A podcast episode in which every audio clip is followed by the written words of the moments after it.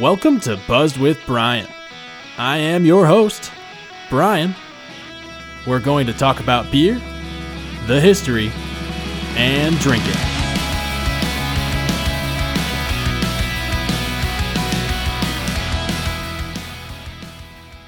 Before today's episode, I have a special announcement, and really it's a thank you. Thank you to all the Buzzed with Brian fans that voted a few months ago to help nominate me to maybe become Madison's best podcast.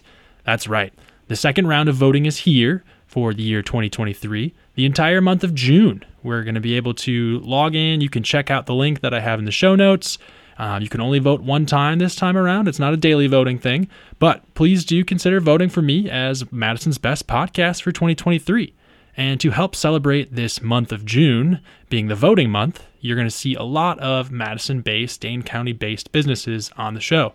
So I really hope you enjoy it, and thanks again for voting. On to today's show.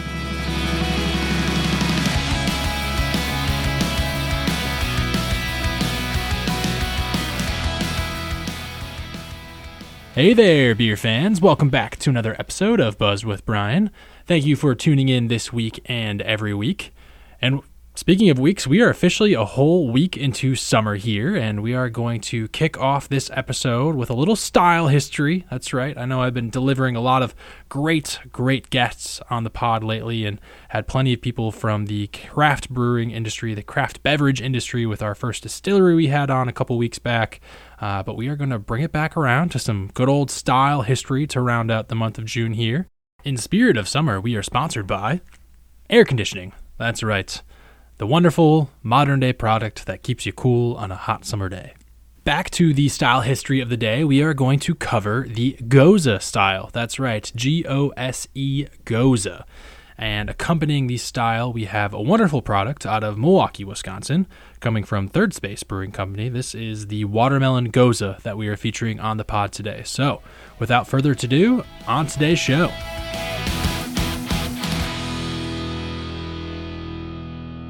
Gose? Goes? Goza? Which one is it? Well, as I alluded in the episode intro, it is properly pronounced as Goza. So if you're out at the brewery and you're like, ah, how do you pronounce that style again? Don't worry, I said it wrong, and I still say it wrong all the time. But Goza is technically the proper pronunciation of that word. So, on the light of the Goza style, some typical characteristics, this beer will pour a wonderful straw to medium amber color with a little bit of cloudiness that's acceptable, and that likely comes from the unfiltered malted wheat bill. And speaking of the wheat, typically in a Goza style, it's going to be up to even 60% wheat in the grain bill from a traditional sense. When we look at the defining characteristics of the Goza style, there are three main things that come to mind. The first is that it's going to be a refreshingly sour beer. Uh, and there's going to be a low to medium lactic acid character that provides that sharpness to this beer style. Number two is going to be coriander. Uh, traditionally speaking, there was coriander added to this beer, and it provides a bit of a citrusy, peppery tang uh, to accompany some of that sharpness of the sour. And last but not least, we finally have is the salt. Salt has to be a component to a Goza style to really be a Goza style. Traditionally, it was in very low amounts, and this was due to the brewing water, and we'll get more into that with the history. However, modern interpretations can have varying levels of intensity of salt as it's added in after the fact um, to the brewer's liking. Or I guess beforehand, too, they could adapt their water chemistry on the front end.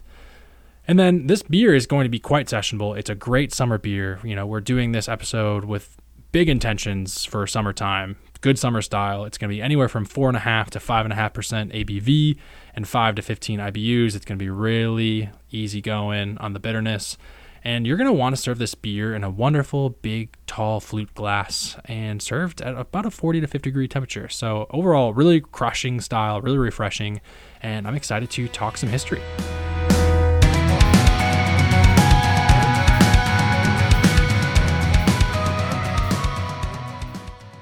Where in the world are we exactly with this style? I think that's a great place to start. So, the Goza is a very traditional German style of beer, and it's been around for some argue a whole millennia. it's one of the actual older beer styles to come out of the great brewing country of Germany. And the inception ranges from, like I said, 600 to 1,000 years ago. And it's thought to be coming from this little town of Goslar, which is in modern day eastern Germany. Many feel that this is where the name comes from, as the town has a small little river named Goza flowing through it that provided the excellent quality brewing water for this style of beer. So, pretty easy namesake as far as this style goes. More on that water in the river. So, the groundwater sourced here in the town of Goslar, where the Goze River was, uh, had a high concentration and still does has a high concentration of mineral deposits such as copper, zinc, lead, and salt. And the high salinity of this water is thought to have created the traditional sharpness, that that salty bite that you get with this style of beer. So, now that we've covered the accepted birthplace of this style, we need to talk about the town that actually popularized it, uh, different place. So we're going to travel roughly 110 miles away from Goslar to the town of Leipzig. And I'm sorry for all my German friends out there if I'm butchering these pronunciations, but uh, I guess Leipzig, maybe? I don't know. But L E I P Z I G. And in this town, it's where brewers from Goslar and the surrounding area of that city were getting poached. And people from this area, the Leipzig area, wanted to have these, you know, renowned, well sought after brewers start brewing their style of beer in their own town. Because we got to remember, a millennia ago, 500 years ago, either way, roads were bad, beer spoiled. It did not get transported at very far distances. So everything that you drank was brewed locally. And if you wanted to, you know, a cut of the good stuff, you had to bring someone over to brew it. so by the early mid 1700s, the style really started to become popular in Leipzig. Many brewers were already making their own batches there. Um, there is an, even a 1740 description of the Goze style that states the beer ferments itself without the addition of yeast. So this tells us that traditionally speaking, um, this beer was likely a mixed culture, spontaneously fermented beer with wild yeast and then lactobacillus, our good friend lactobacillus, the bacteria strain that produces lactic acid, providing the souring component that is such a big characteristic to this beer. So as the time went by, popularity of the style in Leipzig grew and grew, and by the end of the 1800s, this style was considered local and unique to the city. So they completely took it for themselves. and by 1900, even Leipzig was the proclaimed or self-proclaimed, who knows, Goza capital. Um, there were even Gozen Gozenschnacken, which is German for Goza taverns, all over the town of Leipzig. So little tiny tide houses, little tiny taverns that all brewed their own version of this style. So really, really entrenched in the culture of the community and what these people like to drink. Really neat. Um, the Goza style has such a regional speciality. It was actually even made exempt from the Reinheitsgebot, which we remember that's the German purity law of 1516, and that states that only barley can be used to make beer. And as I stated in the characteristics, right, there's up to 60% wheat in this grain bill. Well, they were exempt from Reinheitsgebot. You know, they were given full permission to brew the beer how they intended to brew it. So really, really neat. And that's like just another funny aside of like how German beer culture is so strict and so strict until it's not.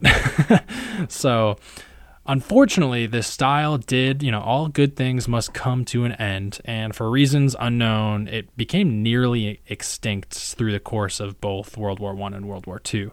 So by the 1950s and even into the 60s, there was only a few handfuls of small pubs and very passionate brewers trying to keep this style alive. Some reports say it was as small as 18 brew pubs in total. That was it. And I'm sure they were brewing very small batches. I mean, this beer basically didn't exist. um, and as our story goes, haha, no pun intended. As our story goes, the Goza ends with the name with a man named uh, Lothar Goldhahn, and he kind of resurged this style. Um, he purchased an old Goza Schnacken, one of those old taverns in the 1980s. So almost 20 years after this style was basically no longer a thing and he poured through old records. He interviewed people from older generations to better understand the style. And by 1985, he had convinced one of the larger breweries in East Berlin to start brewing the style of beer again. So it finally, you know, dug itself up out of the grave thanks to this man named uh, Lothar, and it caught fire. And slowly but surely, people really were like, yeah, this is a good style of beer. Let's brew this. And it made its way over to the U.S. craft beer market, just as the American craft beer movement was starting to get happening, and here we are. There's a lot of breweries. You don't see them too often, but there are a lot of breweries that, especially in the summertime, brews this style of beer. So, really excited to chat about the beer we have in hand, and we'll we'll get on to it.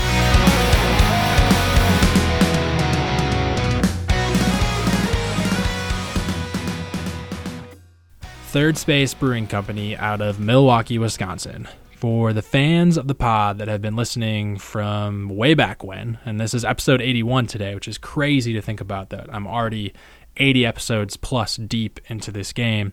But for people that remember, I have had a third space beer on the podcast before, and I want to give a shout out back to episode 16. I had their Frog Weiss on, and that was during my style history for the Berliner Weiss beer. So Interestingly enough, both third space beers I've had on the pod now, both in the more sour orientated direction. Uh, so, quick shout out, like I said, to that episode 16. If you want to look back on that, I said some really nice things about third space. Today I'll be a little briefer, but overall, we'll give a little overview and a kind of an exciting thing upcoming for third space here. So, it first opened in September of 2016 with a grand opening on November 19th, 2016, in the Menominee Valley, just down the road from the famous Sobelman's Pub and near Potawatomi Bingo and Casino in Milwaukee, Wisconsin. So third space is easy to get to. Uh, and it very quickly gained ground, and they were voted the best new brewer of 2016 in Wisconsin by ratebeer.com. And another aside I want to add to that when we think about when third space opened, this is like at the turning point of the explosion of craft breweries opening up in the Milwaukee market. There were so many breweries that opened up from like late 2015 through 2017, and then obviously more and more have opened now. But there were like a big jump of there really wasn't much, and then boom, all of a sudden there was a bunch. So third space was right at the head of that curve. And the people that opened it up were Kevin and Andy. They're both Milwaukee natives, and they met at summer camp that they both attended just northwest and outside of the suburbs. Um, Kevin Wright, Andy Gehl. Kevin had a really strong background in brewing with a certificate from UCal Davis and from their master brewing program, so he knew what he was doing. And then Andy, on the other hand, was a background. He's an attorney, director of sales now. He definitely handles probably more of the business, legal side of the brewery. Great duo to make some great beers and run a great business. And certainly they've continued to take off because you can find third space product on the shelves anywhere. They do a ton of canning, a ton of distro.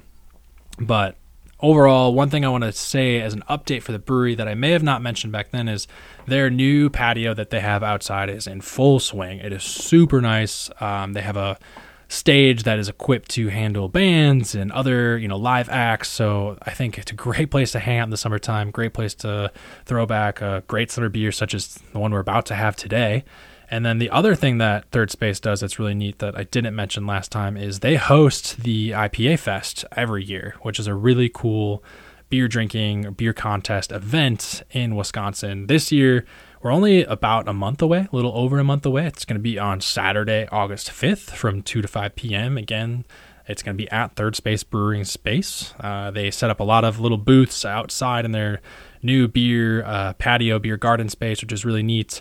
And the cool thing about that beer festival is one, you can try great beers from a ton of wonderful Wisconsin breweries, but as a attendee of the festival, you actually get a chance to vote at you know what's best in show. And that's a pretty cool prize. The brewers take that pretty seriously as far as you know who won what the fan vote was for the day as far as the best ipa and of course if you're not an ipa drinker there will be other styles to drink there that day too. But it's a really neat festival and i would you know encourage anyone to go check it out if they've got nothing to do on saturday august 5th but let's get on to today's beer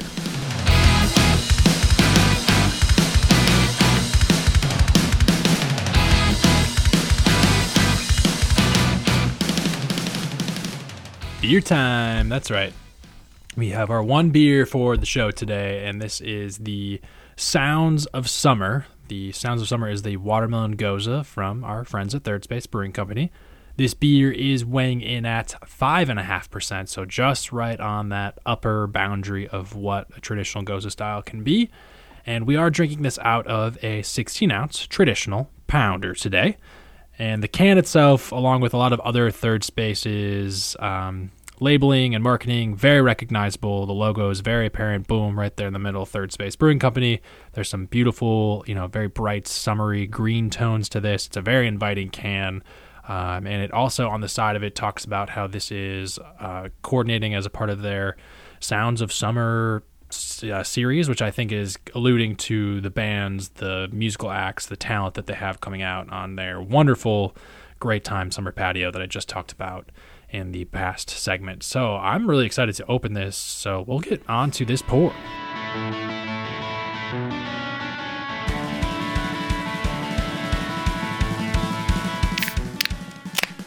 All right, so as we pour this beer out, it is a very straw, pale, light yellow color. Uh, there is a little bit of cloudiness, not from like a haze, so to speak, but some sediment sitting in there. And I'm not sure if that's adjunct sediment with the watermelon or if we're looking at maybe some unfiltered kind of uh, malted wheat sediment in there. But I think that's pretty befitting of the style and there it's highly effervescent. There's a great amount of you know thin foam that's kind of coming on top of this as it's got poured into the glass, and I think it's going to be a very refreshing, nice bubbly drink. So let's get in for smell.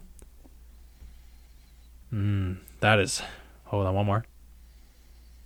Yeah, that's really nice. That's I mean, there's citrus, like a floral, peppery notes, a hint of watermelon. It's just it's in the back there. You kind of have to search for it. But overall, the nose is a little uh, acidic in nature, but not overwhelming. So I think again, this this beer is right on cue with what this style, the Goza style, should be. So let's get in for a sip. Hmm. Oh, nice. One more. Hmm. Oh yeah, that's uh, that's good. this is a summer beer. Uh, the first sip, it was mildly tart, not over. And I'm I'm a guy that likes tart sour beers, so mind mind you, my my tartness scale might be a little skewed, but mildly tart, a little tangy. Um, it has some really nice, bright, juicy citrus notes, and I think some of that tanginess might be coming from uh, the coriander, the peppery coriander notes that you get with this. So it's really playful. And one more. Mm-hmm. Again, the watermelon is present, more kind of mid palate towards the back, but it doesn't dominate. This is still a tart beer. The watermelon is more of a complementary adjunct as as far as that goes. It's not the dominating adjunct that you see in some beers. Overall, really refreshing. And I think as we get into like the body of this beer, I mean, it has that one more. Yeah, it's good. It has that acidic mouthfeel um, and along with the acidity, the effervescence of this, it kind of just dances on the tongue. There's a semi dry finish, and then boom, right at the end, and right as like the aftertaste, uh, in between all these sips I've been taking, there's noticeable saltiness. And it just makes you want to go back for more and more and more. And I think that's a great attribute to this style of beer, let alone this specific beer that we have in hand. And the balance of this beer I think the acidic tartness is balanced out by a lot of those other attributes I just talked about. I think it's really playful, really dynamic. It's a great example of the style. Drinkability, this is as crushable as crushable gets. I mean, if it's a hot summer day, heck, if even if it's a lukewarm summer day, this beer would be great. Great to have. So I'm excited to get on to the rating of this one.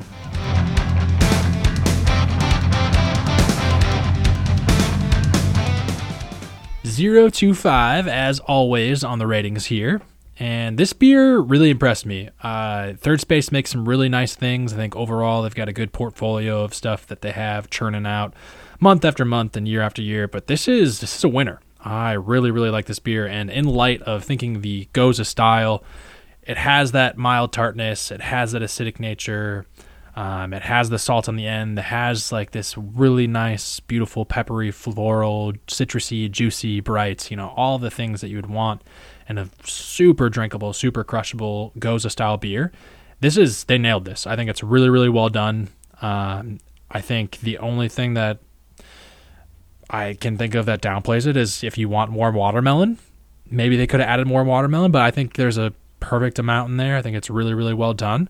So, with that, I'm going to give this a very strong rating of a 4.75 out of 5, and that's a review.